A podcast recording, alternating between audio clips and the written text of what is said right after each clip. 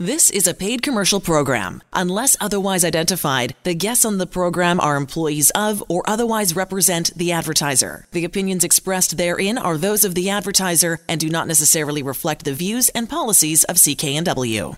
And welcome back to Vancouver Consumer. In just a few moments, we'll be joined by Janice Stahl from the Butterball Hotline to talk turkey and take your calls and questions on how to get that big dinner just right this year. But first, here are some more of the top consumer stories we're following this week. British Columbia's public insurance provider is pitching a 6.3% increase to our basic premiums. In other words, ICBC wants more of your money. Yesterday, they submitted the application to the Utilities Commission. If approved, the new basic rate will take effect on April 1st and will mean an average increase of 60 bucks to insurance rates. According to uh, ICBC, the escalating cost of injury claims is the single biggest factor, saying, quote, injury claims costs have soared by 43% in just five years, projected to total 3.67 billion in 2018 alone. Why? Increased injury claim legal representation, larger payouts, and the rise in large and catastrophic injury claims, says ICBC. The announcement comes as the province introduces new policies aimed at curbing losses by ICBC. Those include a $5,500 cap on payouts for pain and suffering for minor injuries, also starting next April. ICBC is currently projected to lose $890 million this fiscal year in what the province's attorney general has referred to as a financial dumpster fire.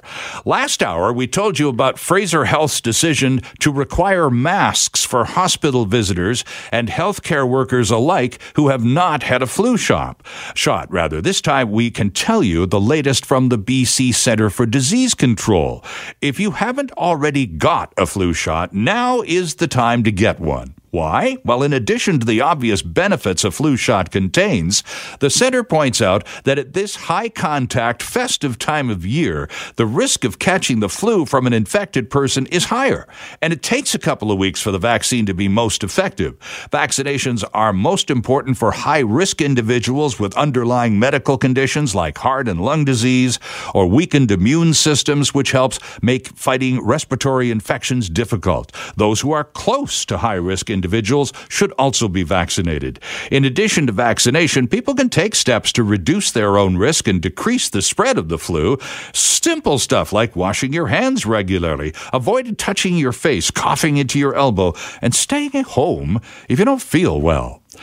Most British Columbia residents will pay more for natural gas soon. Fortis BC says it's received regulatory approval from the BC Utilities Commission on interim rates for customers to take effect oh, very shortly on January 1st. Ben Dooley will have a look at who's going to pay how much more later in the hour. Well, it's list time, and as we wrap up another year, here's one from the Insurance Bureau of Canada, which said this week in its annual list of the most frequently stolen vehicles, the Ford F 250 and F 350 trucks dominated the list of most stolen vehicles. In Ontario, Chevrolet dominated the list, uh, including older model Tahoes and Silverados. In Quebec, the most stolen vehicle was the 2017 Acura MDX. In Atlantic Canada, the Nissan Maxima was the top pick. Alberta also saw the most thefts, making up about 25,000 of the 85,000 vehicles stolen in 2017. That's up 6%. New Brunswick saw the sharpest rise in thefts, thefts rather, up 28%. Ontario also up 15%. BC has had an average year. The board says New Year's Day is the most common time for vehicles to be stolen. Thieves are going after older model trucks because they have less sophisticated security measures, but there are newer, more devious break in devices now being used on newer models, so don't let your guard down. Theft, by the way, was not a reason ICBC used yesterday when describing its intention to raise our rates next April. And here's a story I never thought I'd tell. Throughout his long and storied career, Keith Richards has made no secret of his love of drink and drugs. But lately, the 74 year old Rolling Stones guitarist has turned over well, something of a new leaf. After decades of legendary indulging, Richards has all but given up on boozing. He told the Rolling Stone magazine this revelation this week. It's been about a year, says Keith. I pulled the plug on it. I got fed up with it. Now, he hasn't gone completely teetotal, saying, I do enjoy a glass of wine occasionally or a beer, but this is still quite the change. Bandmate Ronnie Wood, 71, has been sober since 2010, and he says he's noticed a difference in Keith Richards. He says he's a pleasure to work with now, much more mellow, more open to ideas. And how has this new regime been for the music? Well, Keith says it's interesting to play sober. we're playing a lot more conscientiously now. We're in our 70s, but we're still rocking like we're 40 year olds. The Stones' new 20 year city starts next April. The closest they'll get to Vancouver is Seattle next May 22nd. Those are a few more of the top consumer stories we're following this week. We'll look at a few more later in the hour. But coming right up, get your turkey cooking questions ready for the nice lady from the Butterball Hotline. Janice Stahl will join us in just a few moments to take your calls about the big dinner and how to get it right this year. You're listening to Vancouver Consumer on 980 CKNW. And welcome back to Vancouver Consumer this Saturday afternoon. I'm Sterling Fox, and it's a real pleasure to welcome Janice Stahl to the program. Janice is one of the nice ladies at the Butterball Hotline. Janice, good afternoon and welcome. Well, good afternoon. Thanks for having me. It's a pleasure to have you with us. We had your friend Carol Miller on with us on Canadian Thanksgiving uh, a couple of months ago, and she was sensational. We had a lot of fun, and I, I wonder just uh, the difference between Thanksgiving and Christmas, just in terms of volumes on the on the Butterball line. Is it busier at Christmas, Janice, or at Thanksgiving? It's busier at Thanksgiving. Is that right? Yeah, it is. Actually, we we get more friends from our uh, uh, we get more calls from our Canadian friends um, in December um, because I, from what I understand, you guys use turkeys a lot for Christmas. Well, we sure do. It, it's yeah. it, it's the big traditional meal. So, uh, and uh, let me just uh, let let our, our, listeners here in Vancouver know uh, that, of course, you have websites, and the American site is butterball.com, and the Canadian site is butterball.ca, and of course, they're both full of terrific information uh, about getting it right. And so, let's let's cut to the chase here, Janice. Lots of questions. Oh, let me open up my phone lines before I get to. I'm going to hog you for a few minutes here, and then turn you over to the tender mercies of my listeners. It's six zero oh four. 604 280 9898. Again, 604 280 9898. Your calls, well, anything turkey related, uh, is uh, are welcome this afternoon. So let's talk about um, uh, the turkey. Uh, first of all, the option you begin when when you, you acquire the turkey because some people buy them frozen. I we tend to buy ours frozen, Janice, because we buy you know look for a deal, stick it in the freezer, forget about it. A lot of other right. people seem to prefer fresh. Is there an advantage either way? No, there really isn't. Um, they're both a, obviously a fantastic product. They to- they both taste amazing. You, you really wouldn't know the difference. Um, but there's a lot of people who like to do their own brines. So if you like to do your own brine, then we recommend that you do a you know a turkey that has not been frozen, which okay. is a fresh turkey, oh. because then you can brine it. Because our frozen turkeys have already been brined, so there's no need to really do that. Okay, so explain the brining process. I've never done it. So what do you do? Absolutely. Very, very easy. It's a one to one ratio. So it's one cup of salt to one gallon of water. And so depending on how many gallons it's going to take to fully submerge that turkey, so you're going to take the turkey out of the packaging, you're going to put that turkey into, you know, some big bowl, vat, you know, something that will hold that turkey. You're going to cover it with this solution of salt and water. You're going to put it back in your freezer or in your fridge, or you can do it in a cooler. You'll do that overnight, and then in the morning, you're ready to cook it. That's all you have to do. But there are people who like to do like intricate brines where they'll use things like apple cider and they use all kinds of herbs. Oh. And, you know, things like that. Customized so, um, brines then. out there. Uh, yeah. Uh, interesting. So typically, though, it would be soaking in this salty water combo along with whatever other herbs and spices you choose to toss in for a minimum of it sounds like at least 12 hours then, Janice. Yes, overnight is really all you need. And usually people do it the night before they're going to use it. So if you're going to use it on Christmas Day, then you just want to, on Christmas Eve, go ahead and do that with your fresh turkey. And then you just take it right out of the brine solution and just pop it right into the oven? Yeah, it's ready to go. It's very simplistic.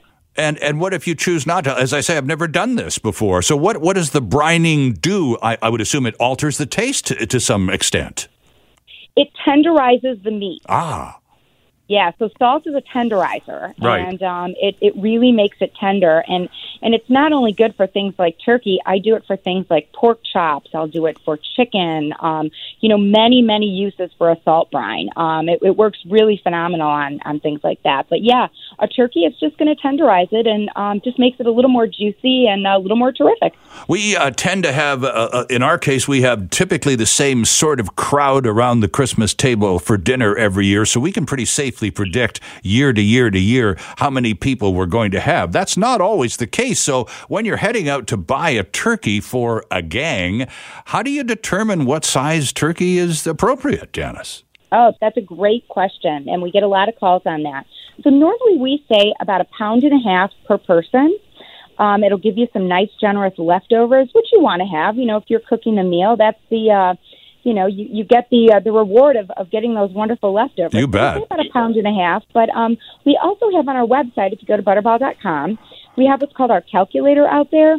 And the calculator is fantastic. You can actually put in how many adults you're having, how many children you're having. Oh, right. Big eaters, light eaters, and you simply press the button and it calculates it and it tells you how many pounds of turkey to buy. Interesting. And every turkey contains the same percentage of white and dark meat, so it's all Right. part of the package, right? Right, exactly, exactly. And and if you know you have guests that just prefer um, white meat, then we suggest just get one of our turkey breasts because they're fantastic. Ah, right. And a lot of people are doing that, particularly people who aren't uh, going to welcome a huge crowd and they still want to enjoy the, the traditional dinner. But a turkey, oh my gosh, it's just massive. How about a portion of a turkey? And that's, Right. that's also very popular, isn't it?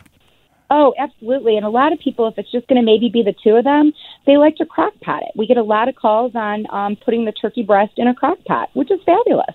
Oh, and- uh, so would that be a different approach then than putting it at the oven? Uh, what's the difference? What's treatment is difference if you're going to do a portion of a turkey in a crock pot versus just putting the whole thing into a pot and into the oven it goes?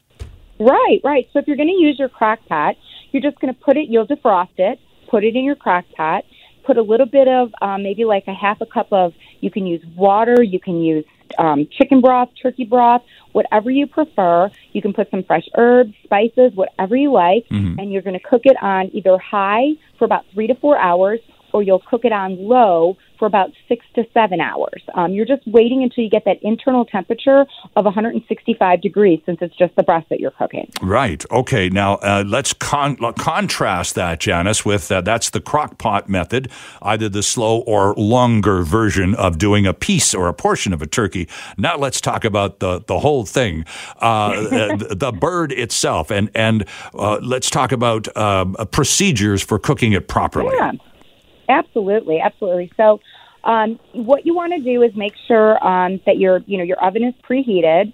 We recommend 325 degrees.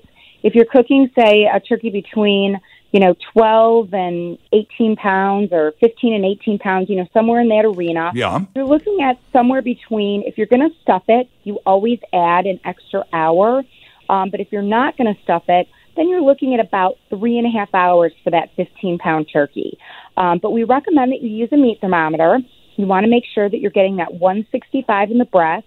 You want 180 in the thigh. And if you should decide to stuff it, which I do, I wouldn't have it any other way. Me I too. Stuffed turkey. Yeah, Yeah. absolutely. Um, you just want to make sure that you take a, um, a, re- a you know, a temperature reading off that stuffing, and you want it to be 165.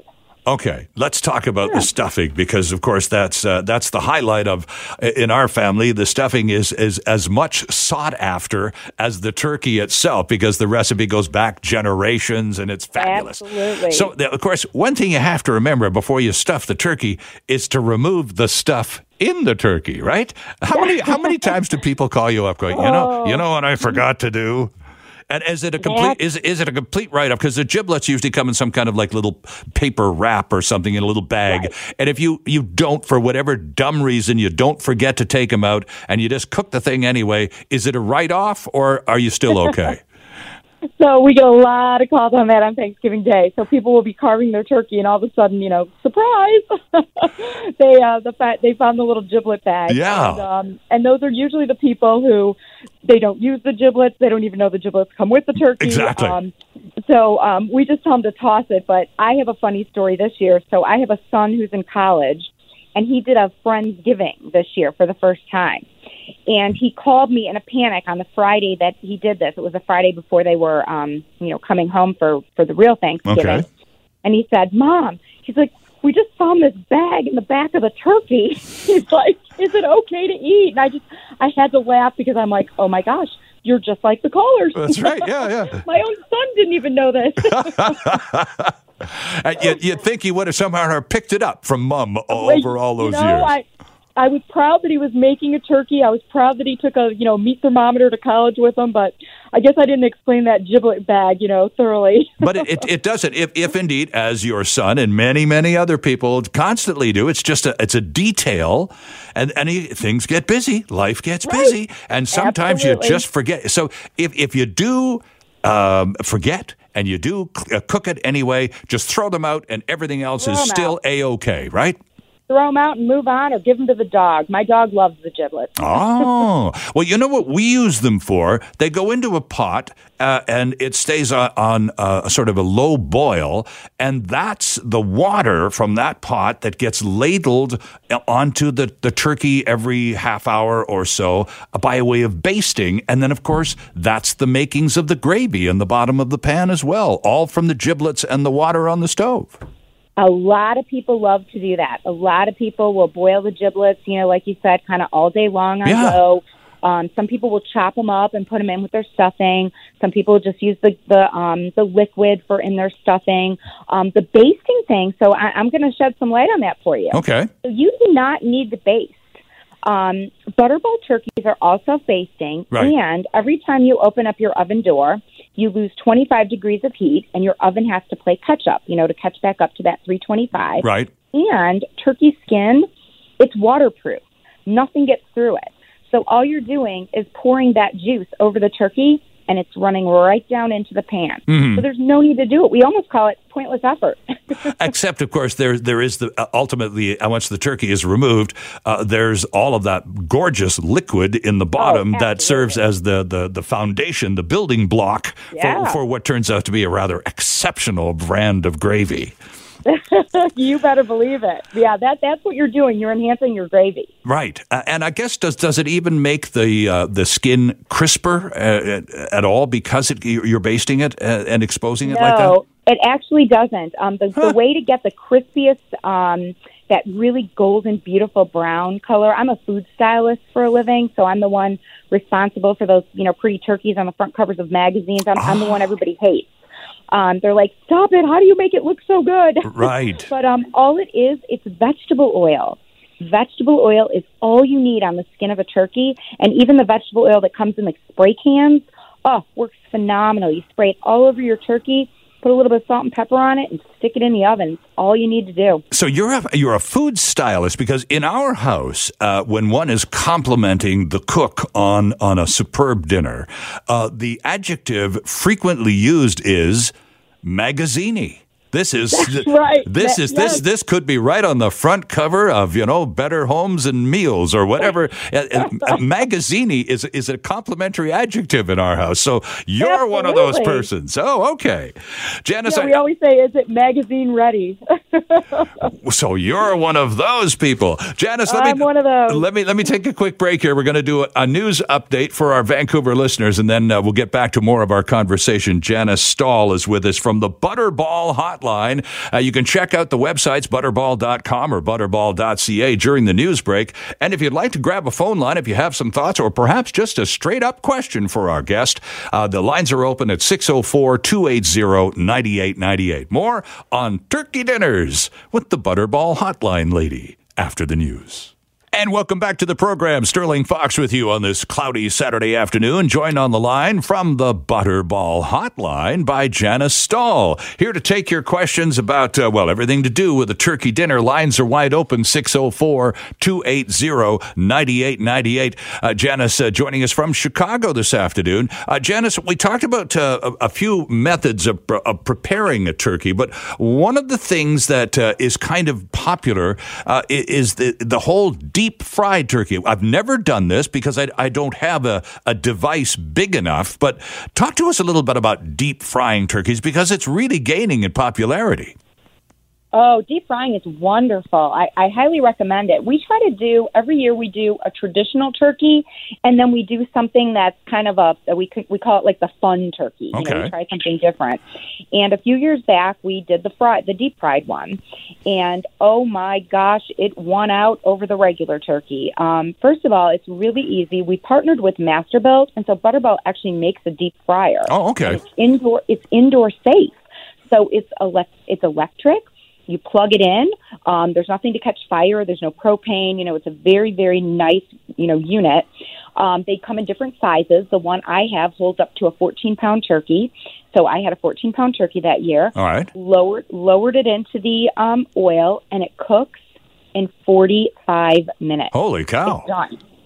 And it's wonderful. And what, what kind wonderful. of oil do you cook it in? Just your regular uh, canola type oil? You know, we recommend peanut oil. Oh, um, okay. I have but I have actually tried canola oil, and I didn't find any issues with it, and it's it's a lot um, a lot cheaper than having to buy peanut oil. Um, but peanut oil is just a little cleaner sure. um, of an oil. But um, but yeah, it works amazing, and I highly recommend it. It's absolutely delicious. Okay, so the, we've got that we've talked about baking and all the rest of it in the oven and, and uh, brining in advance if you wanted to do that twist to the plot, and now deep frying. What other methods are there that are popular? Oh, absolutely. So um, we also have a lot of people who like to inject their turkeys. So they will buy the injection kits and maybe they'll buy a Cajun marinade or a, you know some sort of spicy marinade and they'll inject the turkey with that before they cook it or before they deep fry it or you know however you're going to prepare it. Oh. So that's become very popular over the years that people buy these injection kits and you can get them online. You can get them at a lot of your big box stores. Um, they're pretty easy to find during the holidays because it's become you know kind of a popular trend. Um, but another great way to wait to make your turkey is how we make it here in my house. We make ours on our um, on our grill, on our gas grill. Oh, really? Because I want to leave my oven open for side dishes and you know things like that. So I prefer to cook it out on my gas grill. Do you have a, rotis- a rotisserie? Do you, is, is, would it be No. Okay. I use it just like my oven. So I heat my grill up to 325 degrees. I put my turkey in my shallow roasting pan. I prep it just like I would as if I was putting it in the oven, except I put it out on the grill and I cook it for the same amount of time. It actually even gets um, a darker brown and you get like a crispier skin. It's fantastic. It's my it's actually my favorite way to make a turkey is out on the grill. Well, you're really opening up a world of possibilities for it because we do it the traditional way in the oven and, and all of that stuff. Now, mind you, the one thing about doing it in the oven is the smell. Oh my gosh, Oh, it does. yeah, once yeah, you once you put a turkey in the oven, it doesn't take long for the whole house to start smelling oh so good, doesn't it? Yeah, that that is the one thing you lose, but your neighbors will go nuts because uh, the whole neighborhood's going to smell like turkey if you put it outside on your grill. I'll just bet. Now we talked a little bit about freezers and, and whether we. I asked you what which uh, in terms of uh, whether it's better uh, to uh, use a fresh turkey versus a frozen turkey, and you said it's neither. Not, one is neither uh, not better than the other. It's simply individual preference and experience. But if we buy a frozen turkey, are there any sort of rules of thumb, Janice, as to how long a turkey can be left in the freezer safely? yeah, yeah, absolutely. So we say um, up to two years. Oh, my. Um, Okay. If, it's never been defrosted and your freezer, you know, stayed frozen, um, two years is absolutely fine. You can actually even go longer than two years, except the um, the quality of the meat gets a little bit drier. Um, and we say then maybe you just want to use it for things like you can still cook it, and there's nothing wrong with it. Right. But you might want to use it for things like casseroles or soups or chilies, you know, things like that. But up to two years, absolutely perfect for your Thanksgiving turkey. Well, okay. I hear I was worried about Christmas going turkey. beyond a couple of months for crying out loud. Two years is. Oh uh, no, no, they go years. Yeah. okay. What does all natural turkey mean, Janice?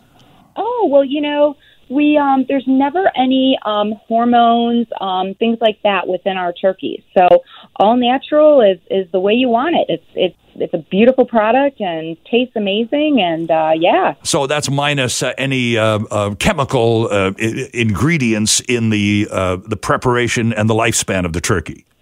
Absolutely. Okay, gotcha. That's what I yeah. thought it meant, but I thought I'd ask the turkey lady because Yeah. you're you're the one with all the information. You know, tur- turkey says you were talking about how uh, in America uh, the Thanksgiving turkey is there is more dominant in terms of popularity. Sure, people still have turkey dinners at Christmas time, but in America, the Thanksgiving, uh, it's really where the turkey happens. In Canada, I don't know whether it's the reverse necessarily, but turkey, I think, is a bigger deal in, in many Canadian households at Christmas time than perhaps it is in the States. But it's not a universal thing, Janice. Uh, it's, it's, it's a cultural thing.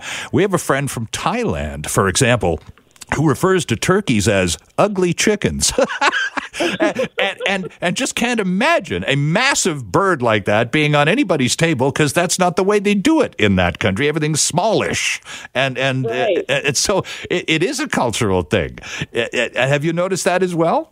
Yeah, you know what? Um, not only is the turkey um, a cultural thing, but if you what you stuff it with is also depends on where you're from. Good point. So this is kind of a, a very interesting thing in, in, in the states down here. We um, if you are on the west coast, oyster stuffing is a big deal. Um, you grew up eating oysters in your stuffing, and you put that in your turkey. If you're down in the New Mexico area, you stu- you use things like habaneros, and um, it's more of a spicy stuffing. Sure. Um, if you're yeah, it, it's very interesting. If you're down in the south, it's usually a cornbread stuffing. So we do find that things are different based on where you're from, where you live. Um, you know, all the way down to, like I said, the stuffing. So and and turkey too. So it just depends. Let's get back to the preparation point because none of us have our, our, our meals ready uh, yet. How do you safely handle a turkey? I mean, are there any rules in terms of uh, the person doing the cooking? And uh, because you worry about, because it's a fowl, and because you worry about salmonella and all of these other realities, and you got a whole gang coming over for supper, and you don't want to blow it. So, what about safely safety procedures in terms of uh, the the pre cooking stuff? Yeah, absolutely. So we have what's called our four T's. And the four T's are what's really important in properly handling that turkey, all the way from buying it to, you know, freezing it or, you know, storing your leftovers. So the first T is thaw. You want to properly thaw. So no thawing outside in the backyard. You know, we're in Chicago here, so it's cold. A lot of people run out of freezer space and they think, ah, it's 30 degrees outside. I'm just going to, you know, put it out back, nestle it in the snow. But the problem with Chicago is that we'll also have a day where it starts out at 30 and it ends up being 60. So, um, and you end up, you know, ruining it. You don't ever want to thaw it on your counter, the trunk of your car, in the garage. You know, we get we get all the the places where people have thawed them. You want to thaw it in, in a controlled situation, which is in your refrigerator. So that's the only place you want to thaw it, unless you're using our cold water thaw method, and that's doing it in a sink filled with water, and Oh, that's okay. fine too. I was going to say I've also heard about the bathtub approach. Now you Yeah. call it you call it a sink, but either Yeah, way, it's a large bathtub, a yeah. large area full of water, and that's that's okay too. Then And that's okay. That's okay. So those are our two preferred methods for thawing. So that's um, for our first T. Our second T is thermometer, and this is where safety comes in. Um, we get a lot of calls on Thanksgiving Day um, and Christmas Day, although we're not open on Christmas Day anymore, but we used to be. Okay. We, we, we get a lot of calls, and um, people want to know if it's done. And we have no way to tell if that turkey is done if you don't have a thermometer. right. And so what people end up doing is they leave that turkey in an extra 10 minutes, 15 minutes, 20 minutes, and before you know it, you've got that really dry turkey that's, you know, needs a really good gravy to go with it. Um, so we always recommend that you use a thermometer, and really any piece of meat you're cooking, you should be using a thermometer. And you want to get, make sure, we'll go through those times again. You get 180 in the thigh, 165 in the breast, and 165 in that stuffing. Okay. So that's your, your second T. Your third T is you have it's we call it the two hour rule.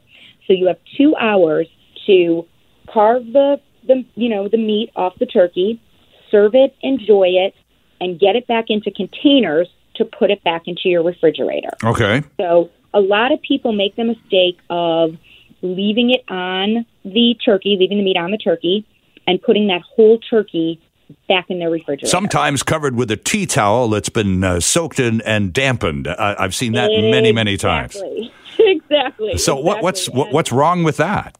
Um, uh, if you've ever left a turkey out on the counter to cool before you carve it, you will notice that a t- turkey will stay warm for a very, very long time. If mm. you have a large turkey, you can let it sit on that counter for half an hour and it retains its heat. Okay. So the problem is that you're putting that turkey back into your refrigerator and it's still warm. Oh, the turkey okay. It's still warm, and it's um, that's where bacteria has a heyday.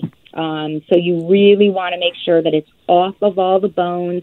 And if you want to keep the carcass, absolutely, but just put it in a put it in a freezer bag and throw it in your freezer and then use it, you know, when you have a moment or something. But you just want to make sure you get all that meat off of that. So ideally, that that's the that's the proper and safe method to do it. Once you once you've enjoyed your meal and everybody's full and and uh, and and somebody's got the energy to get up and begin the cleanup, and hopefully it's not the same person that did the cooking. That's not fair. Nonetheless, that not fair. that's I'm glad you agree. Uh, but but yet somebody has got to be in charge of taking the meat off the off the, yeah. the and, and putting it in, in containers in the fridge rather than just putting the whole shooting match back in the fridge.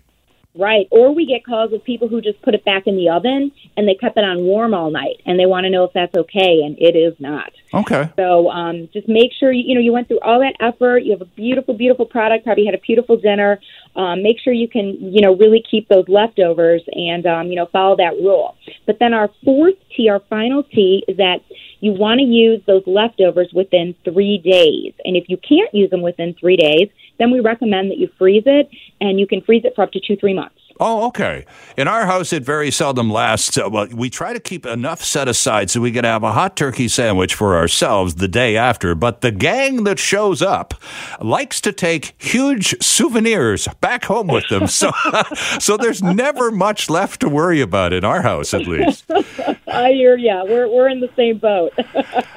And, and, so that if you are going to keep some, uh, again, uh, if, if, you do freeze it, if you decide that uh, you know, if you have a situation where there's it, it hasn't been all taken away by your happy guests, uh, that you do right. have a surplus uh, based on uh, what your needs will be for the next day or two, you can safely freeze it for how long did you say? Up to a couple of months? Yeah, two three months. Absolutely. Um, it won't be good for like it's not going to be just like fresh carved turkey because it's going to lose that that flavor with you know going through your freezer. Oh sure. But it's great for things like casseroles, soups, chilies, um, omelets, you know, anything like that. It works out fantastic for. Okay. Uh, not a lot of time left, Janice. You're just a great guest to have to talk about knowledgeable. I didn't want to let you go, though, without talking about the stuffing. Now, we've talked a little bit about it and how that if, for example, you have a stuffed turkey, that you should probably allow at least an extra hour cooking time period because it's a stuffed turkey. But what's the best way to stuff a turkey? Absolutely. So you just want to lightly stuff it. We always say you don't want to pack it in. So as you're starting to put that, you know, stuffing in the turkey, just think light, fluffy, airy, um, because you want to be able to make sure that that airflow is still getting in there and cooking it. So you don't want it to be all you know, dense and compacted in there. So just think light and airy as you're packing that stuffing in.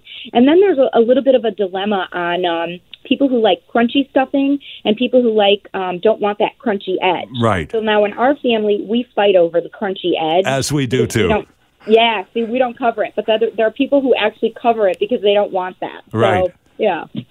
Interesting stuff. So if you if you over uh, make uh, your stuffing, if you got more, as it turns out, than you actually need for the turkey, you can just cook it in a side dish, uh, right oh, in the in the oven beside the turkey, right?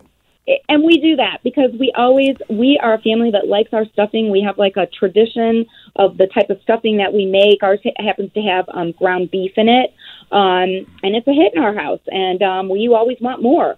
So I always make a side casserole dish of it so that we have extra. And sometimes the next day, I don't even eat the turkey. I just want to eat that stuffing. ah, well, and you know, well, that's right. And, and you know, whatever works for the family, right? And if you've got right. more more than one reason for people to keep coming back for your turkey dinners, so much the better, right? Right, absolutely. Janice, it's been a real pleasure having you on the program this afternoon. Your your your energy is infectious, and uh, your advice is priceless. So we do appreciate it. We wish you and your family a very merry Christmas, and thanks so much for doing this with us today. And Merry Christmas to your family and you also. Thank you so much. All right, our pleasure entirely. There's Janice Stahl from the Butterball Hotline. Uh, they have a couple of websites. The American website is butterball.com. The Canadian equivalent is butterball.ca. A lot of the information we've discussed on this program this afternoon is available on the websites. You can go uh, and get uh, more reminders from good advice passed along today from Janice Stahl. We'll be back after this. And once again, our thanks to Janice Stahl from the Butterball Hotline for a fun, informative visit. Next week, Stephen Bennett returns as our annual Christmas present to you. Stephen is a career tradesman with Mid City Plumbers, and he can answer just about any questions you might have about do it yourself plans or projects, or just anything that may not be quite right at your house. He's become a Christmas tradition on our program, and we're looking forward to having Stephen back next Saturday afternoon to take your calls. Time now for Duly Noted, and this time around, our producer Ben Dooley has a look at a gas hike from Fortis. Thanks, Sterling. Fortis BC is asking all of its customers to conserve natural gas as much as possible.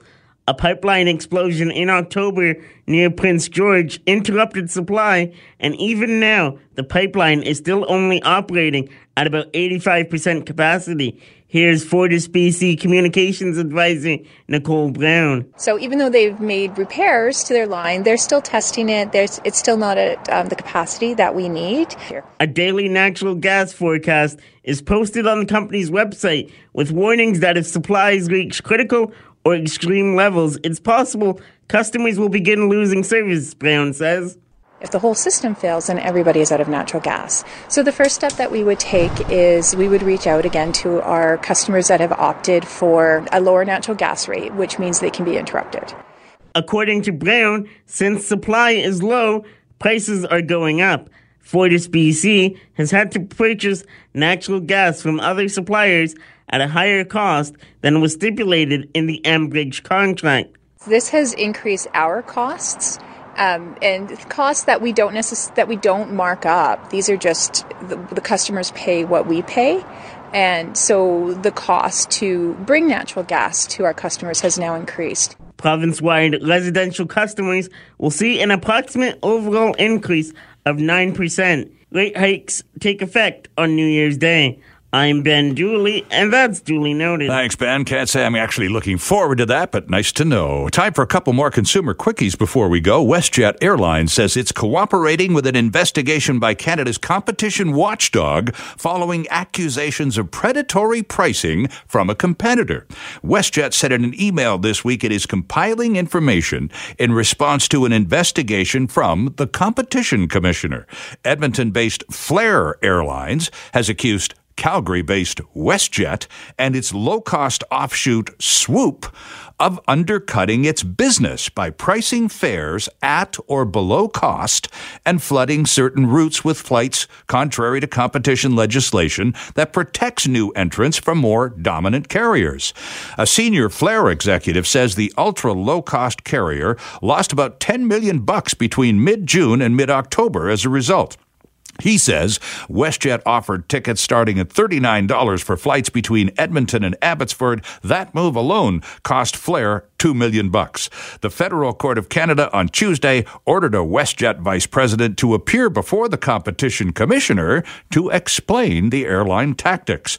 And Canada is the most Christmassy country in the world according to taxi2airport.com. Here's the quote. Canada ranked number 1 in the spot thanks to an impressive amount of population listens to to the Christmas music. We ranked eighth place out of 55 countries looked at by Spotify.